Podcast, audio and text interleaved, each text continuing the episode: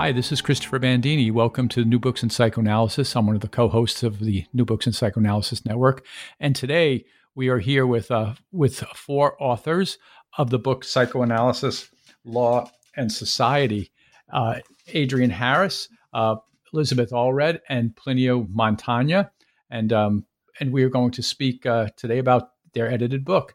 Uh, so I will get right to the introductions. Uh, Adrienne Harris is the faculty and supervisor at New York University postdoctoral program in psychotherapy and psychoanalysis. She's on the faculty and is a supervisor at the Psychoanalytic Institute of Northern California. She's the editor at Psychoanalytic Dialogues and Studies in Gender and Sexuality. In 2012, along with Lou Aron and Jeremy Safran, she established the Sandor Ferenczi Center at New, New School University with Lou Aron, Eyal Rozmarin, and Stephen Kuchuk. She co edited the book series Relational Perspectives in Psychoanalysis, a series now with over 100 published volumes. She is an editor of the IPA e journal Psychoanalysis Today.com, which is developing cross cultural communications among the five language groups in the IPA. Uh, Plinio Montagna, MD, is the Master in Psychiatry, postgraduate in Psychiatry at the Maudsley Hospital and University of London training analyst, supervisor, past president of the Brazilian Society of Psychoanalysis of Sao Paulo, chair of uh, the Committee of Psychoanalysis and Law at the IPA, and the former president, Brazilian Federation of Psychoanalysis. Uh, he is um, the co editor of uh, Album de Familia, Casa de Psychologico, 1994, and uh, the author of Alma Migrante, Sao Paulo, uh, Blucher, 2019. And Dr. Elizabeth Allured is on the teaching faculty at Suffolk University for Psychoanalysis and Psychotherapy and Adelphi University's postgraduate training programs in psychoanalysis and psychotherapy. She has published articles on the environmental crisis from the psychoanalytic perspective, most recently in Contemporary Psychoanalysis, Holding the Ungrievable, a psychoanalytic approach to the environmental crisis. Dr. Allured has been presenting her ideas about this issue at international psychoanalytic conferences since 2007.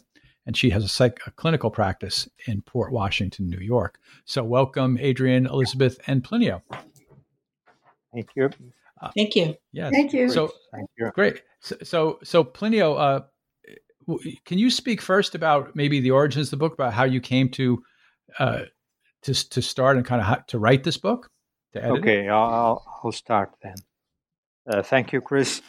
Well, just want to say that uh, when the book was uh, came to was published, I, I was the chair of the committee of psychoanalysis and law of IPA. Uh, from 2019 on, uh, from that time on, Adrienne Harris is the chair. She's now the current chair of the committee. I mean, we've worked together in the book. Uh, well, I I must say the the book started as a a, a project uh, of our committee, which was created in 2014 uh, to explore the main points of conver- conver- convergence in the interface between psychoanalysis and law, both in theoretical and in practical aspects. Uh, we, w- we wanted to stimulate dialogue and research between the two fields, including epistemological investigation, uh, seeing similarities and difference about uh, the nature of knowledge, uh, the subjectivity and objectivity in law practice. Uh, we wanted to discuss the her- hermetism of the language of both disciplines uh, so that we could join more together and uh, understand each other.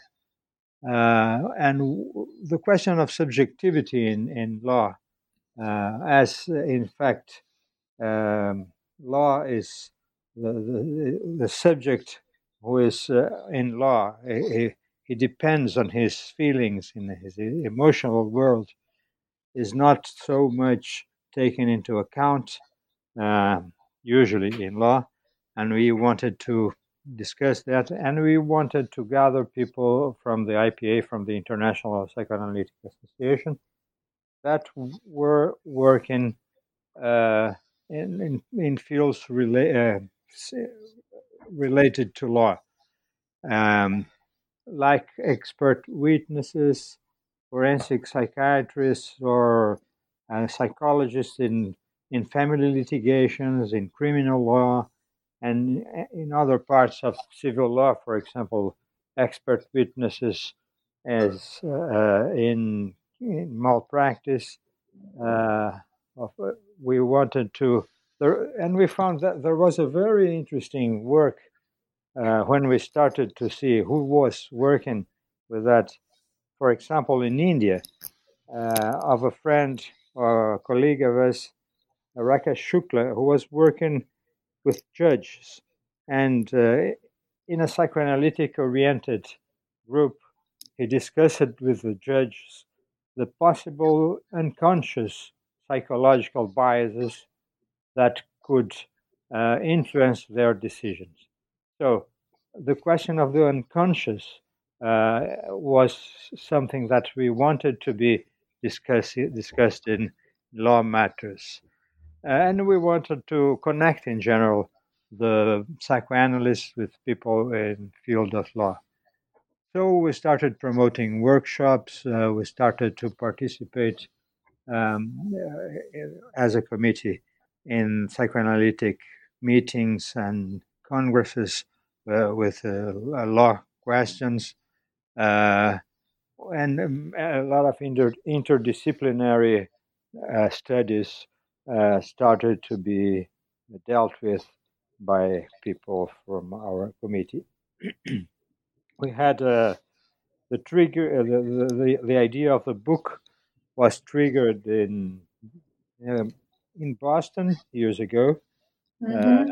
in an administrative uh, meeting of the, the, the committee, and then uh, two years later in Buenos Aires. And from that time on, we started to do effectively, effectively uh, the work. I must say that uh, Adrienne was of utmost importance uh, at that time, and from that time on, uh, in all the the, the, the sequence of the producing the book, doing the editing the book, uh, and, and then we we started to think about what could be the the matters, the subjects, and what could be the people, uh, the persons, the colleagues that could join us and that could uh, write the book. And so we got uh, some parts. I don't know if you want me to talk about the book now or. Uh, I think we'll introduce Adrienne. I guess I was okay. just curious as to um, okay as to as to if there was much work done in this in this field in this area before your book. Did you oh, find yeah. a lot? Uh, yeah. Mm-hmm. Okay, I, I, can say something about that later too. Okay. Mm-hmm. okay. Good. Adrienne, would you like to come in? Yeah, I, very much. Um, I, I, think what's really um, interesting about this project is that um, Plinio is really the person who's got a long grounding in the whole question of psychoanalysis and the law and the intersects it's through the committee, but he's also in his training and his work, he inhabits this interdisciplinary space. My experience starting in that Boston IPA meeting was that I was absolutely new to this interdisciplinary world. I love interdisciplinary work in psychoanalysis, but this work on the law and psychoanalysis, I was really entering it for the as a beginner. So I think it's interesting that he and I edited the book. He from a really long history of work in this area, and my um, being sort of new uh, to be thinking about these questions of the law. And when Plinio talked about uh, Rakesh Shukla's work um, I it was also one of the articles I was thinking about in preparation for this podcast because I learned so much from the book we put together. I feel very very proud of it, but I also really know how much I learned about how psychoanalysis and the law can be really a very powerful tool for understanding many many issues, clinical and social. Um, and that paper on the situation in India talked about how approaching the problem of prejudice and the caste structure in India through a psychoanalytic lens, thinking about the unconscious, is a very revolutionary project that he was that he was undertaking. Um, so I think that's a chapter in the book that really carries the whole project of psychoanalysis um, and the law. Um, so I I um I think it's sort of interesting the background both mine and Plinio's are really very different about this project but but I feel very very committed to to the importance of this integration legal issues legal theory and and psychoanalysis as a practice and a theory um, uh, maybe I'll just say a little bit about the structure, the over structure of the book, and um, and then maybe we can talk about specific chapters. The, sure. The um, the idea there, there really are four sections to the book. We we introduce it, but there is the first section in which Elizabeth's chapter is is present. Really looks at global issues in relation to psychoanalysis and the law. So things like climate, which could not be more relevant at this moment, and is what Elizabeth has been working on for a long time. So the question of how legal and psychoanalytic issues come into play in thinking about the climate and therefore surely about COVID the moment. There are also chapters on immigration and its the impact on refugee communities and people, um, uh, the work of the UN um, as a place where legal and psychological issues sort of coexist. So the first section is global. And then there are two sections that really look at the way in which psychological, psychoanalytic, and legal issues affect women and um, people of diversity. Um, and then in a third section, it looks at the penetration of the law into private life, family life, um, and how law and psychoanalysis can be, must be integrated in thinking about that penetration. And then the fourth section backs off again and looks at more the sort of philosophic and theoretical and legal issues um, that affect the law, you know, sort of legal theory and social theory. So things like, as Plinio said, um, the question of the informed witness. Um, so I think um, we think of it as quite a, a, a good, broad um, survey, but also it's something that I think new people coming new to this area will just find themselves very, very engrossed in a huge range of different issues at many different levels. So I I feel I literally I feel I learned a lot doing this book, um, and I I think it has a real role to play, particularly at this moment. Um, so yeah, that, that, that was my impression of the book was how far ranging uh, it it is. It just it just covers so much, and I think you know maybe we might you know somebody might approach it with some preconceptions that it's uh, you know like forensic uh, psychiatry or something like that, or just about being in the courtroom, and, and this book is not that at all. Uh, it it covers aspects of that, but it also goes far beyond that. So I found that very very compelling, uh, and uh, I mean the attempts to integrate uh, psychoanalysis in all these different areas was is very interesting. Um, you know, maybe maybe the other thing to to maybe to start to speak about the chapters at this point. Should we yeah. go to Elizabeth and yes, you can we can start yeah. and go there. So, Elizabeth, please tell us about the chapter that you wrote. Well, thank you. Um, I wrote this chapter because I have had for many years a very strong interest in applying our psychoanalytic understanding to what's happening in our environment. And um, the idea of thinking about this from a legal perspective was was interesting to me. Um, I have a colleague who is working with the uh, defendants on the suit Our Children's Trust, which is this suit that I wrote about in my chapter about um, uh, I believe it's 20 defendants who are all minors, uh, with the addition of uh, Dr. Hansen, who's a climate scientist, who are trying to uh, push for their legal rights to a livable environment in their future. And it seems almost ridiculous that children would need to put a legal case for this in front of our Supreme Court. But um, when I when I think about my colleague, a psychiatrist, uh, Dr. Lise Van Susteren, who is working with them and formulating their mental health defense, uh, I, I'm really encouraged that we're trying to bring a mental health perspective to um, children's rights and their environmental rights. Mm-hmm. So I started my chapter talking a little bit about uh, greed and secrecy and competitive strivings, which are um, kind of common territory for analysts to uh, be traversing, uh, and and turning them turning those uh, you know processes more in terms of our environmental relationship, and trying to understand how these things can be playing out in uh, what's usually background, but with our current environmental crisis is is more and more becoming foreground. Um, and uh, you know, if we think about the tragedy of the commons, it's a concept that I talked some about.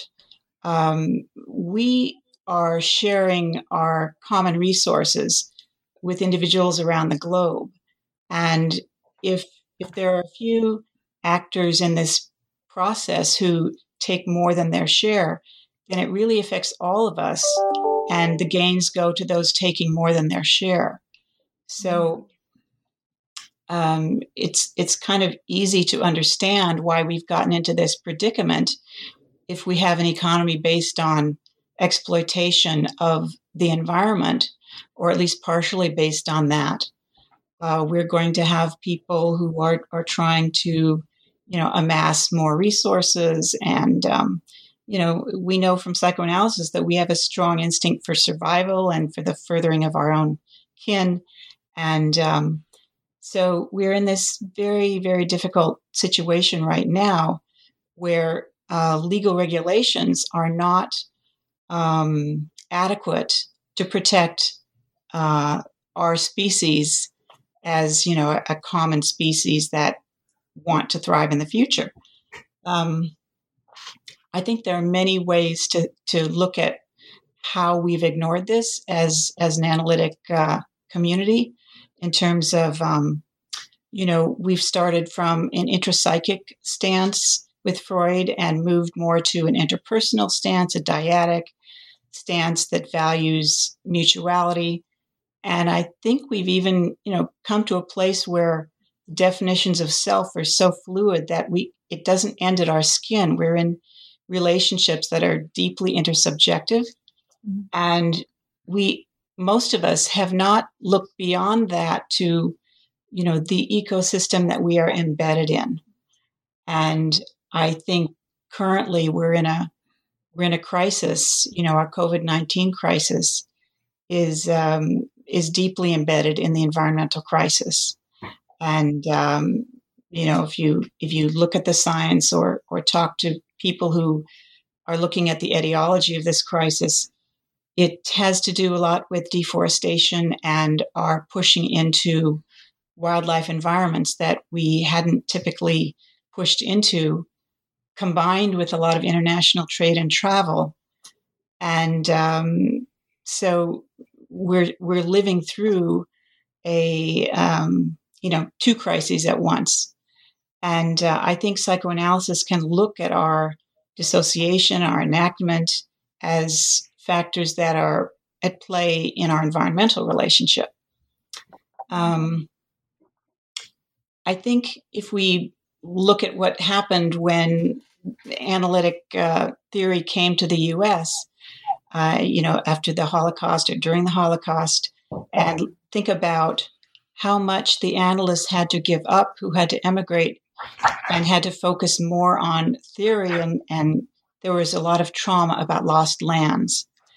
And I think, you know, we didn't uh, embrace Jungian theory here in the U.S. as much, partly because of that tragedy over there. And and although Jung was very embedded in the non-human world in his thinking, and uh, he traveled to live with indigenous peoples in Africa.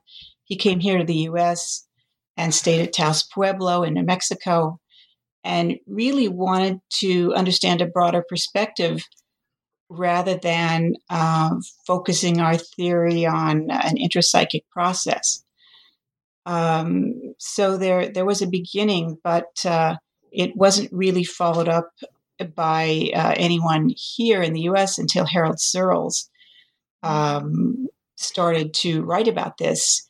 In 1960, he wrote his you know text, "The Non-Human Environment," where he said that we are so deeply embedded psychologically in our relationship with the non-human that we often don't see it and we want to deny it. We're afraid of it. We're afraid of our dependence on it.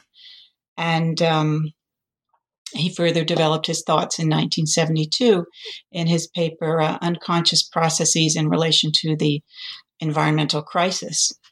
Now, many people who are studying psychoanalysis as, as newcomers may not realize, if you're younger, that there was this whole environmental crisis and the awareness of it in 1970 and 72 uh, it simply wasn't being written about by the analytic community in 70 and 72 and 82 and 92.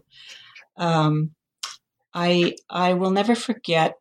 Um, I was in a reading group with Lou Aron for many many years, and uh, about a year before he passed, he was talking about uh, Harold Searles and his study of the environment. And and Lou said, you know, what if 20 years from now, uh, the analytic community looks back and realizes that the movement we missed uh, after we missed the civil rights, after we missed the feminist movement, the movement we missed this time was the environment.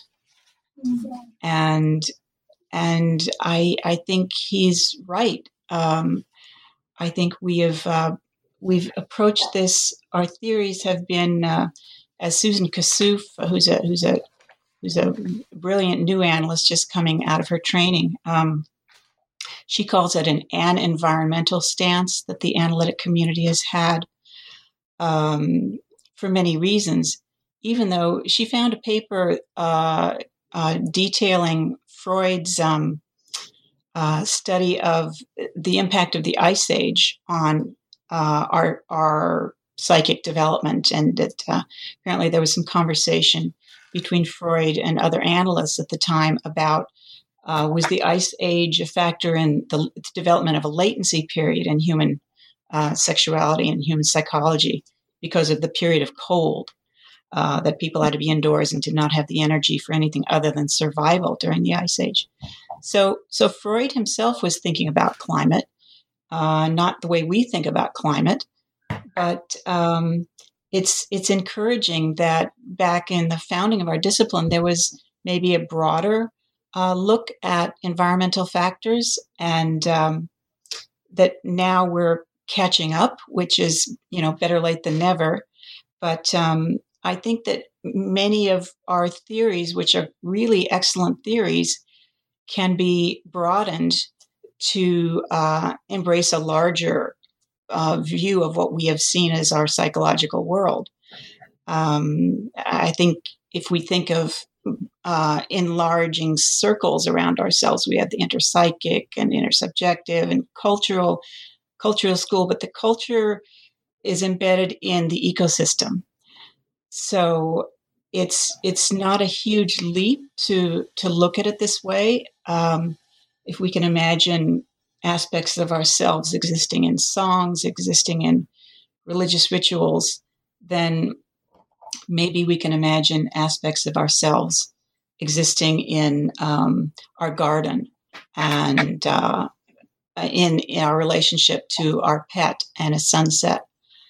Um, so, in terms of legal things here, I I think it's important for maybe institutes to begin to get involved in um, calling out what our current problem is in terms of a climate emergency, uh, defining it in a way that we can expect that legal actions might be taken or encouraged.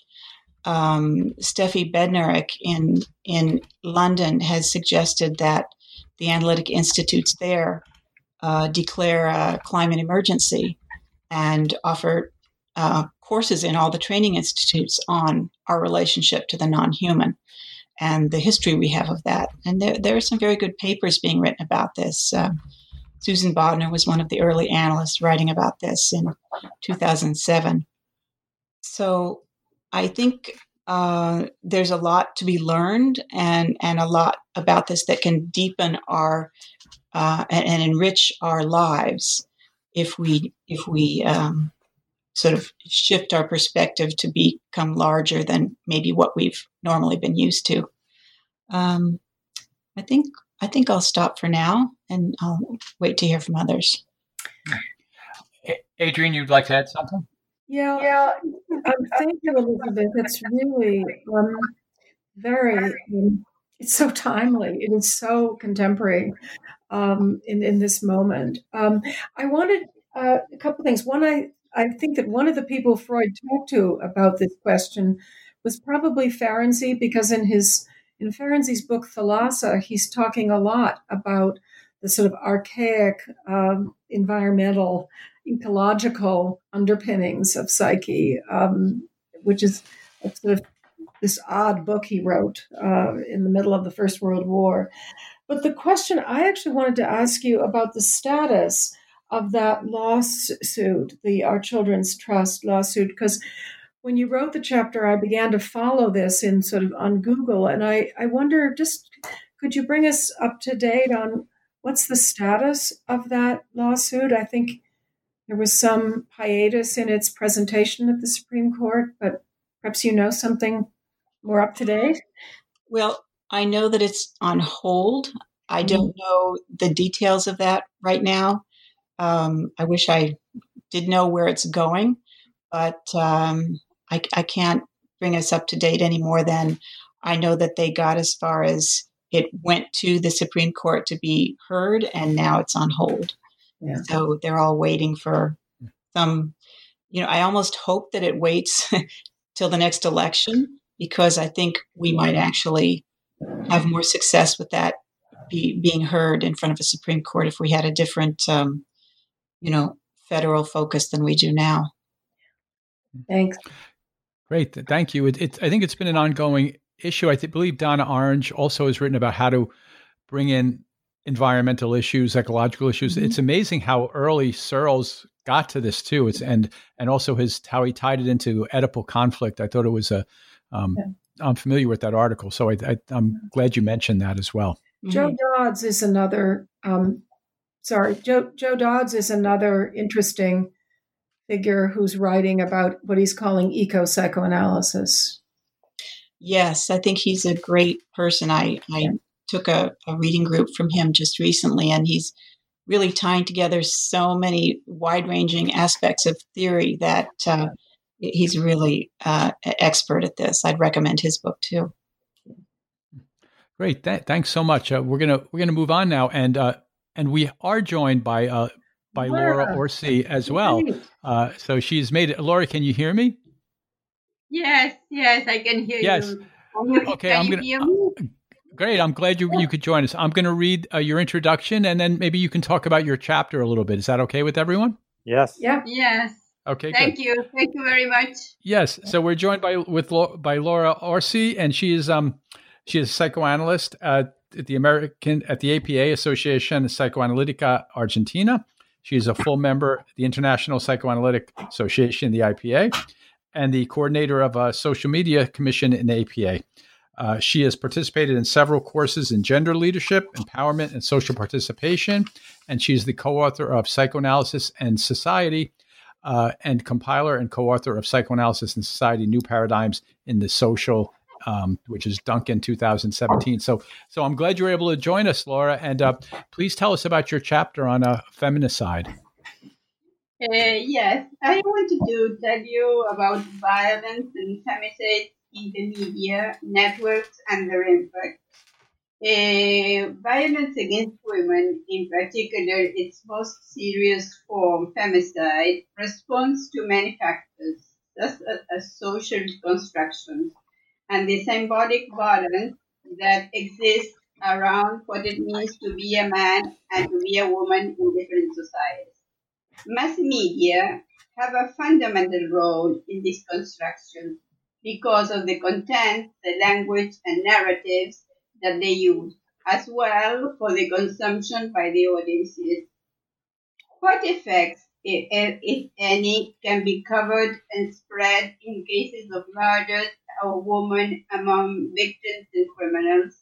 What role can or must journalists and media play in violence against women? Women of homicides have gained most social and media attention in recent decades. We we see this in now in the pandemic.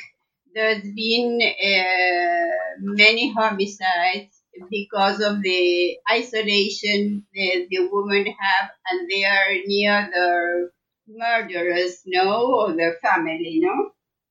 Although there is more information on the serious problem of gender violence and the growing number of femicides is covered as never before by the media, the number of cases does not decrease. On the contrary, it increases alarmingly. Many women have used Twitter and Facebook to organize and speak publicly about gender violence. The virtual exchange transcended the networks and the media and took manifestation in the streets. The march called the Ni Una, the Ni Una Menos, which is in Latin America and Europe also, uh, was replicated in other places. Uh, well, uh, I think this is a very important. Uh, I won't tell you the data now because it changes every year. It uh, they murder one uh, woman each 30 hours, but is uh, that is increasing now. No, in the pandemic, it's uh, it had already 26 femicides here in Argentina. Um, another thing that uh, is important that crimes are increasingly violent and women are still being killed despite many acts of violence being reported. The situation in relation to the assistance of women in the same there are complaints, but what protection do women receive after the reports? Are the precautionary measures fulfilled? After reporting, the women and the children are exposed. Uh, well, I think uh, to begin, I think this is uh, enough. We can continue later, or if you want, I can comment about what worries me. It's about the uh, effect this produces, the effect copycat. When a woman is murdered uh, in some way, uh, the, you see uh, the, the weak it succeeds. Many of uh, other women are uh, were killed in the same way. So we have to prevent this. And one way to prevent is to be conscious about what is happening.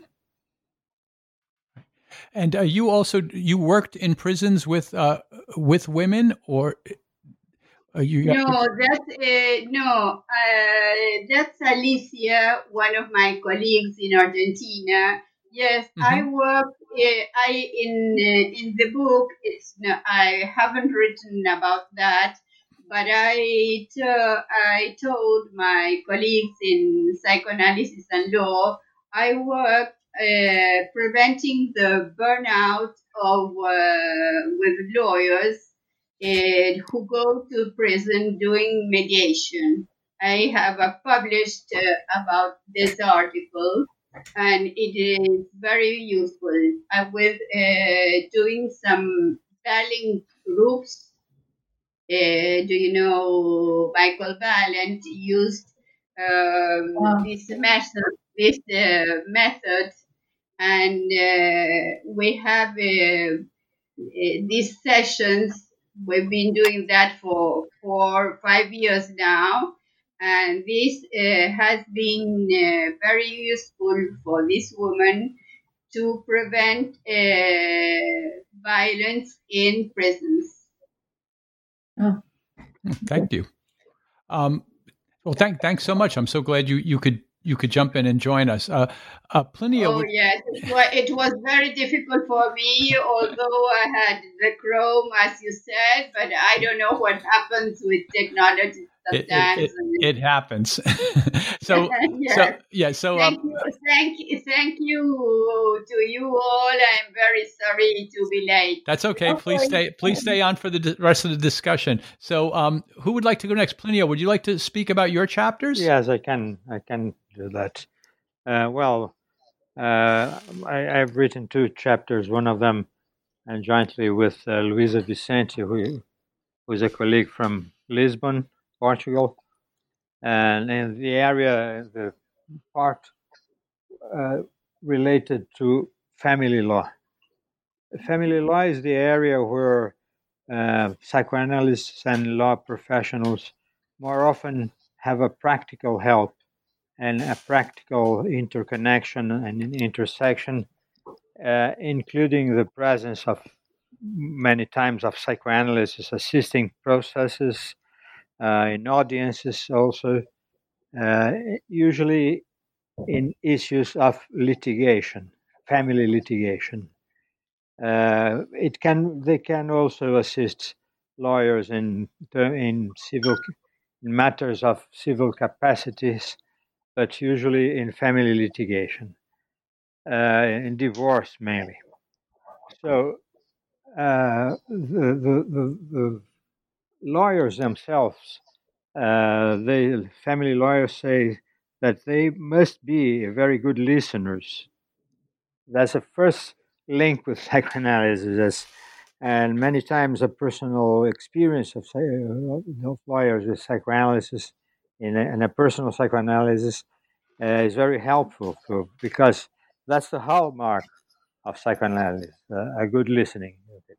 Uh, well, in this part uh, uh, of the book, we have chapters about uh, parental alienation, uh, social effective parenting, uh, law and psychoanalysis in the processes of abor- adoption, and the psychopathologies of litigious divorce. I'm I'm talking. I'm going to talk a bit about how my chapter on parental alienation. And if you wish, yes, please. Later, yes. I'll talk about uh, social affective parenting.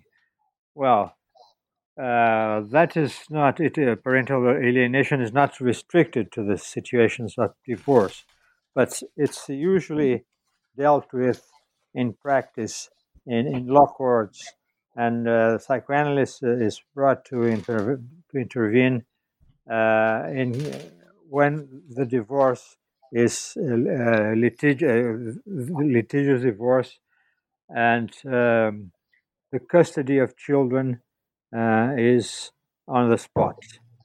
Well, this term, the, the parental alienation, was brought to psychojuridical world by the American psychiatrist Richard Gardner in the 1980s after observing children uh, who had been who had a good relationship with a parent before the divorce, and uh, after the divorce, they started to mistreat, uh, to to uh, to change the relation to a very bad one, to uh, lie, to to do uh, to deny the presence many times of that that parent.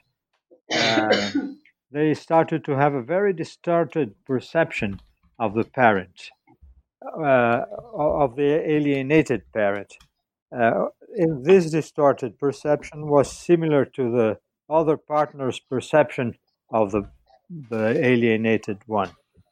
So uh, it was a sort, uh, a sort of brainwashing by one of the parents uh, towards uh, the other uh, in relation to the child.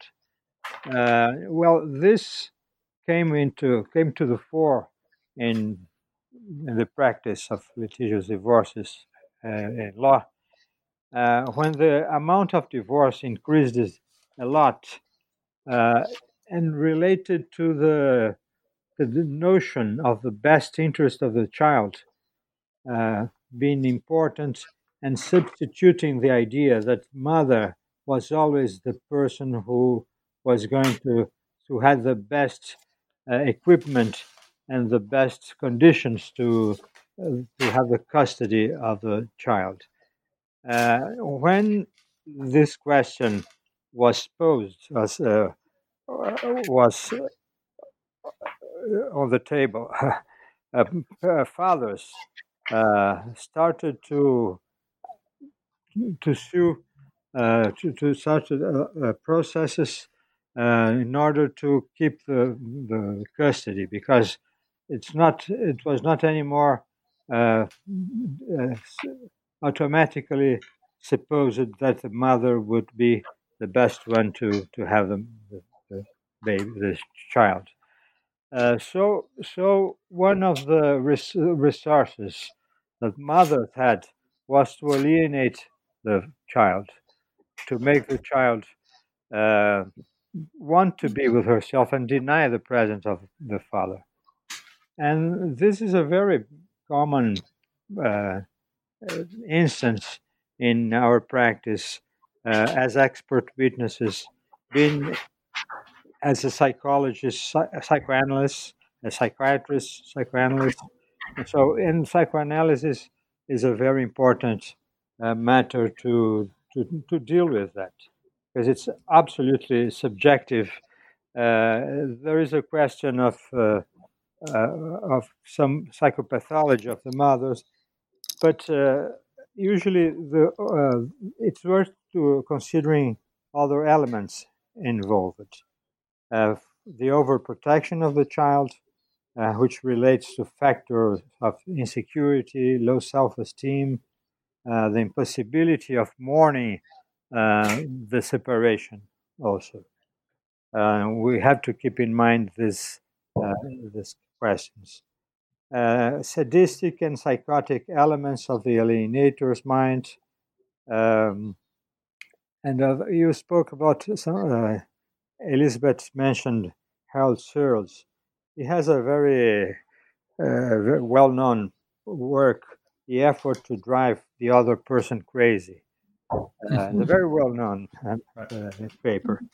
And he actually, this is one thing that happens uh, in this uh, parental alienation syndrome. Um, the mother trying to, uh, through the alienation, she may uh, drive either the child or the father uh, crazy. Uh, this can happen also. Parental alienation can happen uh, also. Uh, not only is a mother's question, can be the other way around. The father can be the alienator, but usually the mother is. Uh, there are the, the projective, what we call projective identifications, usually seal the closeness of couples. Um, couples start to be alike, they, they seem alike. Sometimes, even physically, they started to, to look like one each other. The sort of twinning operation presents itself as an, under, an uh, underlying destructive assaults. When the uh, when the couple breaks up, uh, this narcissistic skin, which is constructed, is broken. So uh, this may uh, trigger aggression, very strong aggressions uh, uh, uh, behaviors. Well, jealousy, of course, which may be associated with oral possessiveness and the desire to own the partner, the ex partner, um, the wish to dominate, uh, domination and complete control over the love object, they play a role. Envy, dependence, over even a financial one, which is very important, uh, and a question of devaluation of women by men, which is sometimes catastrophic, may account for distance uh, and abandonment. Well, uh, these elements are, are pointed and discussed in the chapter, and uh, this is the main ground of the chapter. That's what I think that we discussed there. Yes, I, I found it very, very interesting, I think, and very clinically useful. A lot of the things that you're mentioning, uh, especially working with with couples and attempts for one to dominate the other or to uh, to gaslight the other. So, so I definitely found that chapter very useful. Um, we are uh, coming down to the last few minutes, so uh, so it's been it's been so interesting to hear from everybody. Uh, does anyone want to speak to anything else for the last couple of minutes we have in terms of um, in terms of their chapters or anything we haven't covered that you want you want to, can, the listeners to know about? Can I just take a minute to to say because it very much follows on Plinio's um, sure. discussion that um, Katie Gentile and I wrote about um, the sort of intersect of the law and psychoanalysis in boundary violations. Um, and we talked a little bit about the hashtag Me Too movement, and I think that links to what Laura has written about. And one of the um, ideas we ended up with as you try to think across legal questions and psychoanalytic and psychological questions is what kind of um, legal forms will help. And um, Katie, who's who teaches at John Jay College in in um, in New York City, is very much a proponent of, of, of restorative justice, of a, a form of legal uh, resolution that doesn't so much stress punishment as working through as some kind of keeping the person or the or the phenomena within the community and working through something and i think in many of the both the hashtag me too phenomena and the um, and and um, uh, boundary violations. There's sort of exile and punishment and and execution rather than an attempt to kind of work something through at the level of the community. So I think that I that's sort of I think what we were doing is very much in line with the chapters that Plinio and Laura um, uh, have worked on. Mm-hmm. Yes, thank you. Uh, yeah, I I mean I think the an interesting thing maybe to to finish with is is uh, have you been able to think of ways that to um, uh, employ these in clinical situations? Are there are there newer ways or ways you'd like to kind of tell the listener about how it impacts maybe like a, a clinical example? of introducing some of these topics into you know clinical work that I think someone had mentioned or you know usually been interpsychic and has have been moving towards intersubjective. I, I, don't know if I can I quite do that. I, I do think that, that one of the things that Plinio and Laura raise is the question of how collaborative could the legal system and a psychoanalytic system become in terms of clinical holding. And some of that happens in mediation, but there's perhaps new forms rather than just the clinical or the legal, but how do they come to intersect? Well, well, thank you, thank you very much. This is this has been great. It's a, it, it's not easy to do this with a lot of people. Oh yeah, and, uh, and to speak to everyone. But, but, but, but we, we, yes, um, we must say that there are people in the book uh, from many many countries. For yes, all, from it's, inter, it's international. 10, Let's not yeah, forget that. It's ten countries, in fact. Uh, yeah. Yes. most almost all continents. It's always a. It's, it was a huge work. yes, very, a huge undertaking very and, nice, worthwhile good to work on it. Yeah. Yes. I, it, it, it's really great to hear from everybody. Um, so we've been talking today to uh, to Adrienne Harris, to Elizabeth Allured, uh, Plinio Montagna, and uh, Laura Orsi about their book uh, Psychoanalysis, Law, and Society.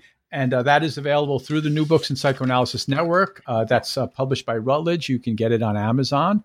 Um, and so I just wanted to thank everybody. I want everyone to, of course, as we're saying, to stay well in the present situation. And and I want to thank you all for joining us. Thank you. Um, so this is thank you. Yes, thanks. Thank this has been Chris, Christopher. Thank you very much. Thank you very much. Yeah, this has been Christopher Bandini for New Books in Psychoanalysis. Um, so thanks again for joining us.